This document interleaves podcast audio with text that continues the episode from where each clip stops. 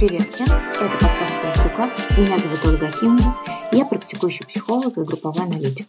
И здесь мы говорим о психологии, терапии, индивидуальном и групповом анализе. И сегодня я для вас подготовила очень личный выпуск, потому что я буду рассказывать о своем профессиональном пути в психологии.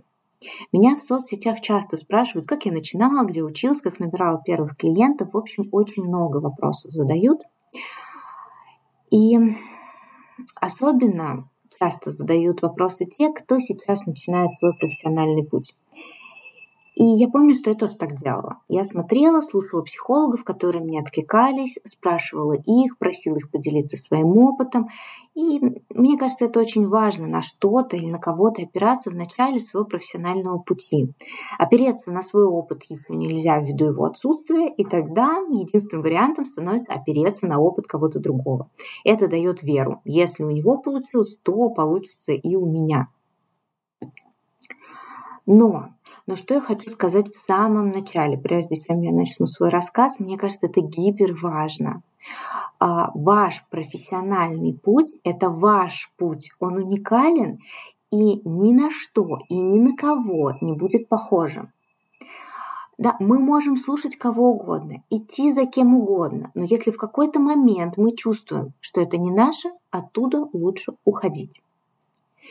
И я, выполняя просьбу своих коллег, решила поделиться опытом, своим уникальным опытом. И если он кому-то будет интересен или полезен, будет здорово. Если мой путь вам не подходит, это окей, и нужно идти своим путем. Это важно помнить. Если он чем-то подойдет вам, то я буду рада. Может быть, узнаете что-то интересное. И этот рассказ я очень долго оттягивала, и даже этот выпуск подкаста задержался почти на неделю. Меня давно просят рассказать про свой профессиональный путь, и я все решала дилемму. С одной стороны, я сомневаюсь, мне кажется, учиться надо у мастеров, у прям гуру психологии, например, у Ялома, который еще жив, или у Лакана, мало ли опытных психологов, которые в профессии 20-30 лет. А я в психологии примерно лет 10. Это тоже немало, но, в общем-то, и немного. Чего у меня учиться, да? А с другой стороны, я подумала, вспомнила, что мне самой в начале пути хотелось у обычного психолога спросить, у обычного такого стандартного психолога, который какое-то время практикует уже, который успешен, стабилен в своей профессии. Хотела спросить, как ты начинал? Спросить у того, кто еще хорошо помнит, кто начинал, с одной стороны, довольно давно, чтобы уже было чем поделиться, с другой стороны, не так давно, чтобы забыть свои первые шаги, на опыт кого я еще могу опереться. Не могу я и начинающие психологи опереться на опыт Ялома. Какой бы он потрясающий психолог ни был, он начинал 60 лет назад, тогда все было по-другому. Эта мысль меня и сподвигла все-таки записать и выпустить этот выпуск подкаста. Давайте я теперь представлюсь более детально, чтобы вы понимали, с чем можно ко мне обратиться, каким опытом я могу поделиться. Я практикующий психолог. Я сейчас практикую в психодинамическом подходе.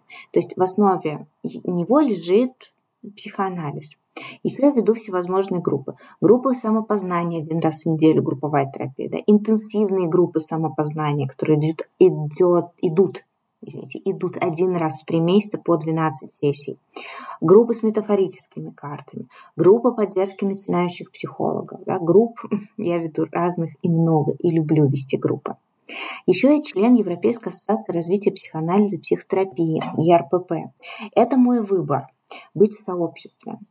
И как я в самом начале оговорилась, что можно слушать разных людей, но выбирать свое. Это я сказала своего опыта, потому что довольно долго я не решалась пойти в сообщество, вступить в сообщество, потому что коллеги, на которых я в начале пути опиралась, не шли таким путем. У них какой-то был свой путь, не в сообществе. И есть такие психологи, которые не вступают по разным причинам. Но мне лично важно быть в контакте с коллегами, важно принадлежать какой-то системе, и это часть моей профессиональной идентичности.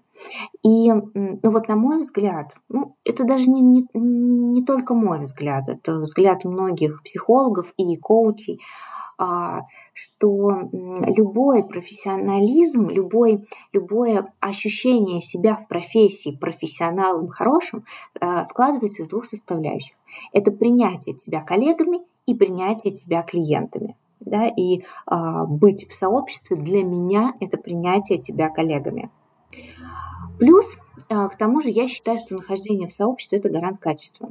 Вот если вы клиент, и вы ищете себе психолога, и вы видите, что психолог является членом аккредитованной организации, значит, эта организация его проверила. Они просто так членство не выдают. Это значит, что он имеет диплом, он имеет часы терапии, он проходит супервизию, он прошел собеседование в это сообщество, он получил рекомендаций от коллег в этом сообществе. Вот, например, когда я в ЕРПП вступала, я просила 2 опытных коллег, которые уже давно в этом сообществе, которые преподают в этом сообществе уже, да, они преподаватели, у них статус есть выше, высокий.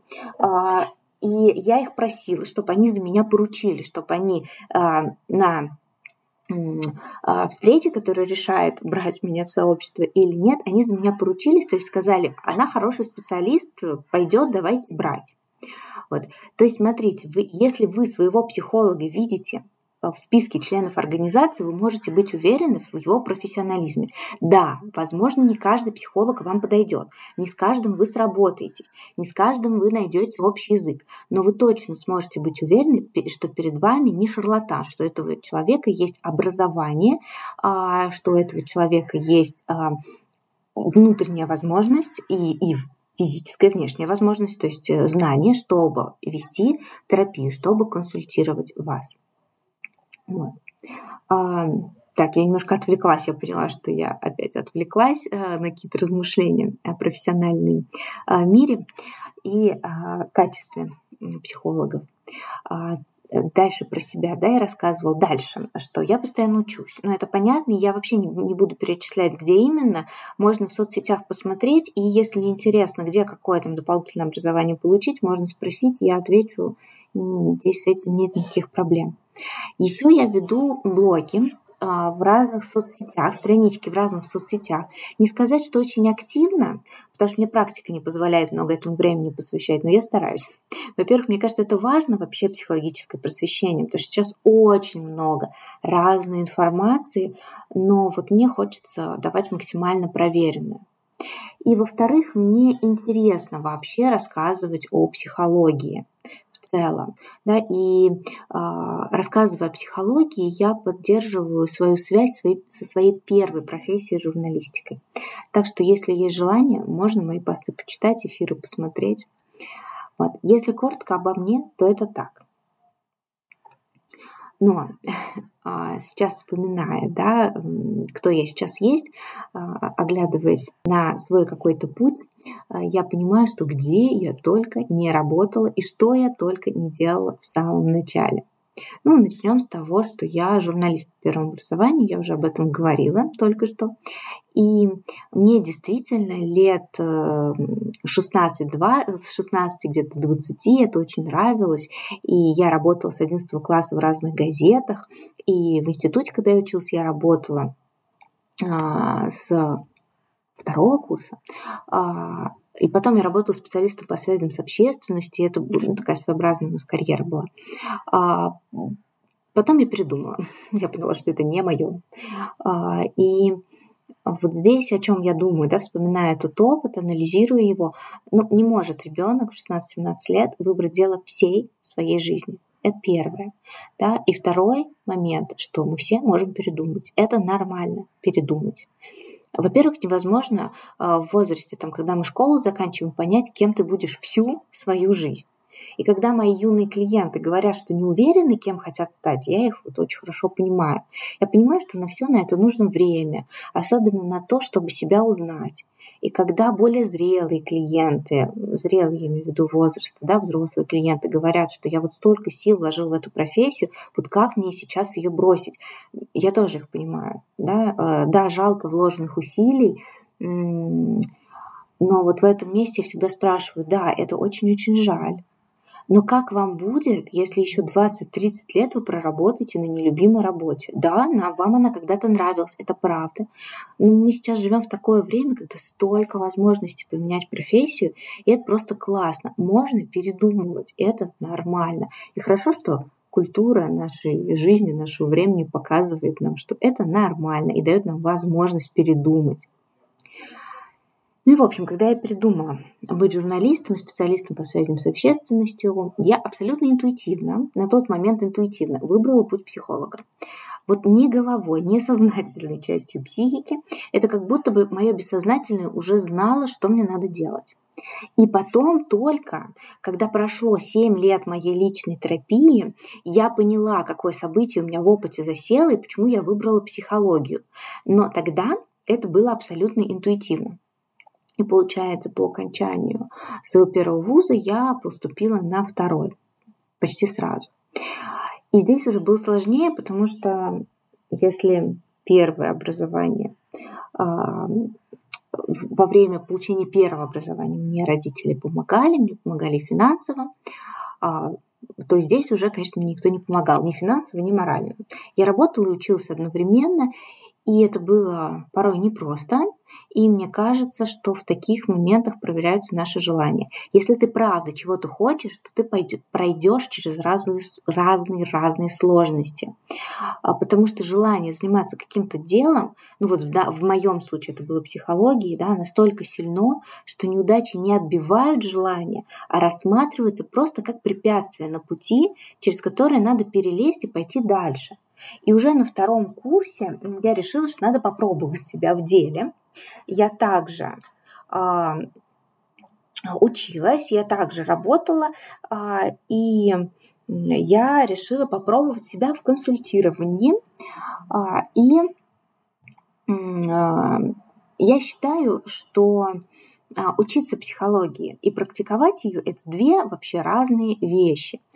И может нравиться учиться психологии и совершенно не нравится ее практиковать. Да? И многие мои клиенты любят читать, слушать о психологии, любят заниматься самоанализом, но совершенно не любят и не хотят практиковать.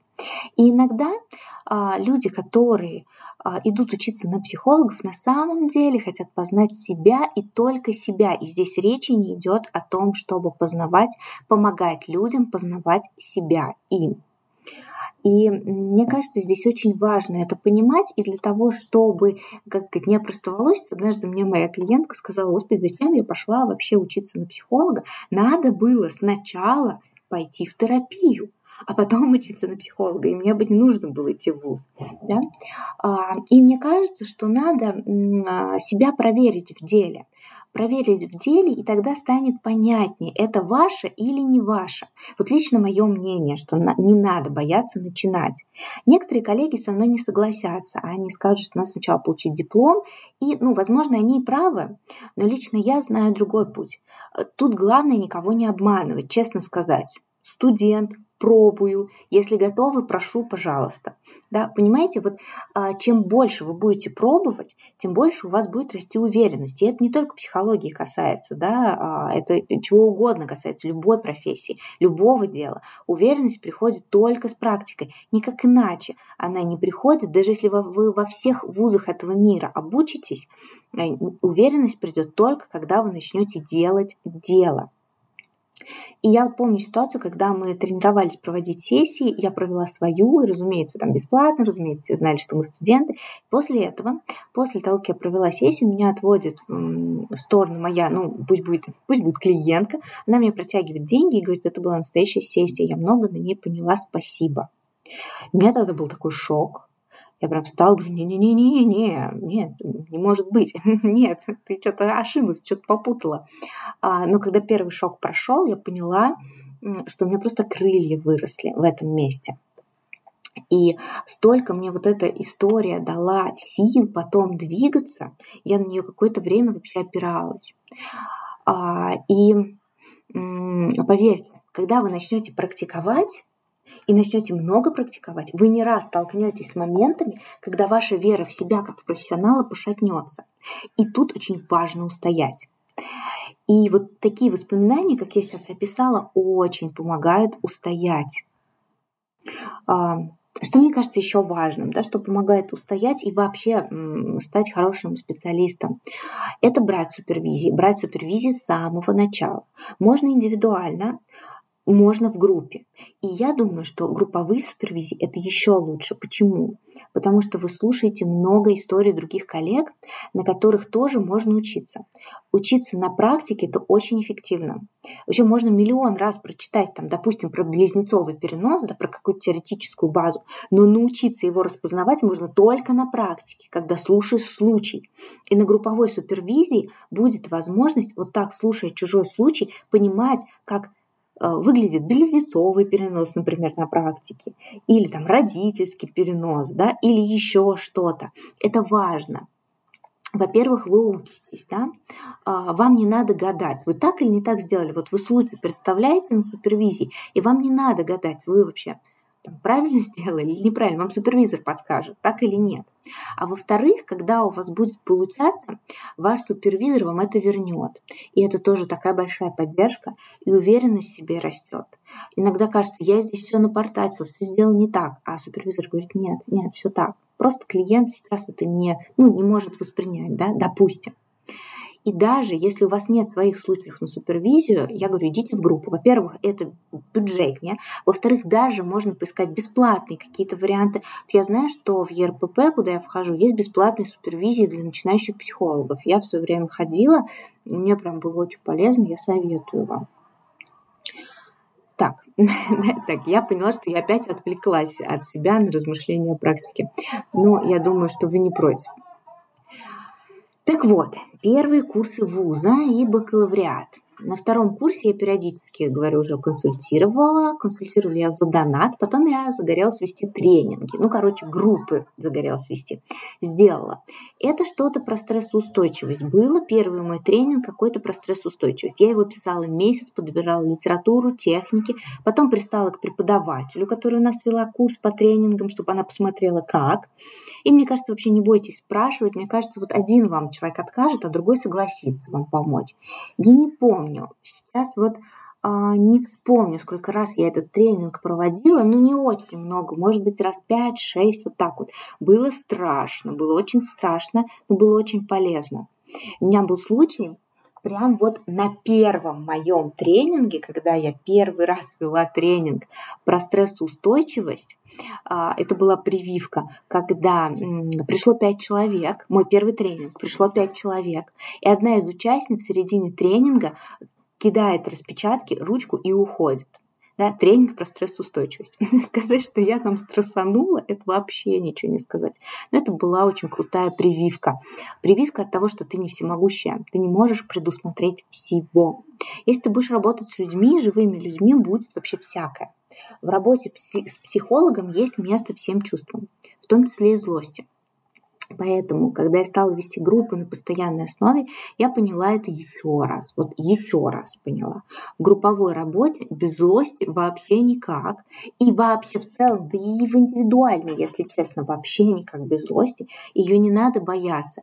И я как клиентам говорю, не надо бояться проявлять злость по отношению к психологу. Так и психологам говорю, не надо бояться, когда клиент эту злость проявляет. Хотя, конечно, это неприятно, это страшно, особенно поначалу. Да, но это обязательный элемент. Да, если клиент начинает проявлять к вам злость, значит, терапия идет. Значит, вы делаете все правильно.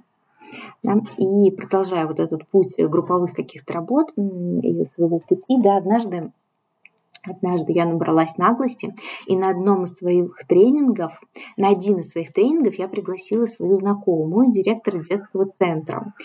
Я когда-то у нее работала. И говорю, может, ты посмотришь, как я веду, если тебе понравится, я тоже буду у тебя вести тренинги и семинары. Она пришла, посмотрела, ей понравилось, она меня пригласила. Я даже специально написала семинар о детской психологии, но на встречу никто не пришел, и больше меня не приглашали. Так тоже бывает. Это не значит, что надо отчаиваться, опускать руки. Я потом, кстати, этот семинар проводила пару раз, уже сама собирала желающих, и вот Я сейчас вспоминаю, да, когда готовилась к этому выпуску, и сейчас вспоминаю тоже, рассказываю, вспоминаю, я понимаю, что, кажется, я очень много тренингов проводила. Все или бесплатно были, или за донат, или вообще за маленькую сумму. Но в основном бесплатно. Для разных вообще мини-компаний, для каких-то стартапов. Я искала по знакомым, по соцсетям, договаривалась, писала для каждого программу, проводила один-два раза. Да, больше, кто-то приглашал, кто-то не приглашал. Там были тренинги по тайм-менеджменту, по стрессоустойчивости, командообразованию, какие-то детские семинары для взрослых о детях. Славы мне это не принесло. Зато принесло очень много опыта работы в группах и много опыта работы в стрессовых ситуациях. И вот я сейчас, и вообще всегда я очень любила групповую терапию, и сейчас я веду много групп с большим удовольствием, и тематические, и самопознание, и если вы хотите, то к ним можно присоединиться, надо просто в личку написать, и мы сначала с вами проведем бесплатную встречу, где я расскажу, что это такое, а потом вы решите, хотите вы присоединяться или нет. Отдельно хочу рассказать про опыт проведения групповой терапии в реабилитационном центре с химически зависимыми. И вот да, уж это тот опыт, который мне точно не хотелось бы повторять. Как я их нашла? Также через знакомых. Проработала год. С тех пор, или полтора даже, с тех пор я с химически зависимыми не работаю. Хотя имею квалификацию, специально ездила учиться в Питер. Вот с эмоционально зависимыми работаю, люблю. С пищевыми зависимостями работаю, но с наркотической, алкогольной нет. Это к вопросу того, кстати, что вы тоже постепенно, пробуя разное, выберете свое. Ну и вот, подытоживая, отвечая на вопросы, где я брала первых клиентов, искала по знакомым.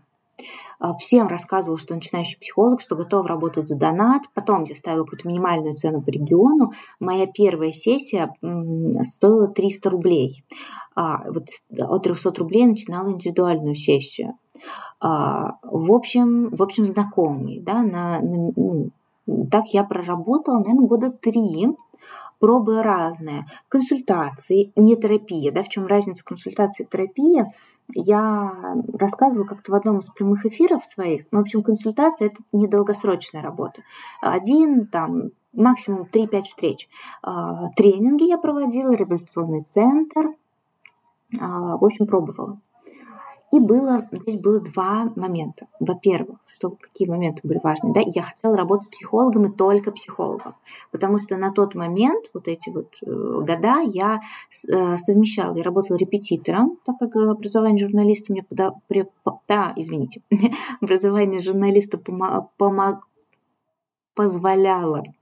позволяло мне преподавать русский язык и литературу. Да, это мне приносило деньги, и я работала психологом. Я работала психологом, но мне не хватало ресурса, чтобы работать с психологом и только психологом. Смотрите, здесь есть опять несколько моментов, почему практика не начинается. Во-первых, нужно найти площадки для рекламы.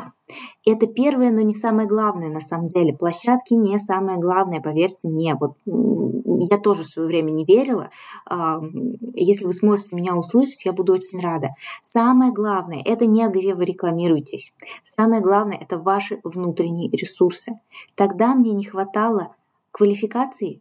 У меня было образование, я получала его, да, но не было практических навыков. Я потом расскажу, где я их набрала. И не хватало внутренней силы. Я не знала, как вести людей в терапию. У меня не было ресурса ни контейнировать клиентов на протяжении долгого времени, ни отражать, ни вообще встречаться с людьми несколько лет подряд. И как ни крути, психолог все равно работает своей личностью, а клиенты идут на силу, на внутреннюю силу. Если вас клиент увидит внутреннюю силу, он останется. Если нет, то он уйдет через пару встреч. Понятно, что не у всех так. Некоторые просто люди пробуют, ищут там своего психолога, некоторые вообще думают, надо им там в терапию, не надо. Но есть часть клиентов, да, которые не останется, потому что они не увидят в вас силу внутреннюю или недостаточно ее, да, будет. И вот первое образование мне дало представление об общей психологии, но почти не дало представления о том, как консультировать, и совсем не дало эмоционального ресурса. В нашей профессии знания – это ничто, если нет внутренней опоры, контейнера устойчивости и силы. Да, знание – это очень важно. Нельзя практиковать без диплома или без того, что ты там учишься этому. Но плюс к этому обязательно нужна внутренняя сила, опора, устойчивость. Поэтому я сделала 3 вещи. Во-первых, я пошла в терапию. Во-вторых, я начала искать площадки для рекламы. И в-третьих, я начала искать курсы повышения квалификации. То есть пошла в терапию. Это эмоциональная устойчивость, площадка для рекламы, про узнаваемость и знания, да, дополнительные знания. Курсы я нашла в Московском институте психоанализа. Не знаю, сейчас существует ли эта программа еще, но если она есть, психолог-консультант, то я рекомендую всем, кто хочет найти себя именно в этой нише практической психологии, именно этот курс. Этот курс был рассчитан на 2 года, и он был построен так, что мы успели попробовать себя во всех методах. И в психоанализе, и в гештальте, и в когнитивно-поведенческой терапии, коучинге и так далее, и так далее, и так далее. И что было самое главное, что каждый зачет, это была сессия с клиентом, которую надо было провести в определенной технике. Мы записывали сессию с клиентом. Понятное дело, что мы клиента предупреждали. Я приглашала на бесплатную сессию. Лично я так делала. Я приглашала людей на бесплатную сессию и предупреждала, что она будет записана, и это будет экзаменационная работа, зачетная работа. И преподаватель всегда давал обратную связь. То есть ставил оценку, давал обратную связь, что так, что не так. И вот так можно было понять, какая методика мне ближе. И поэтому я и рекомендую этот курс, чтобы понять, какая методика вам ближе.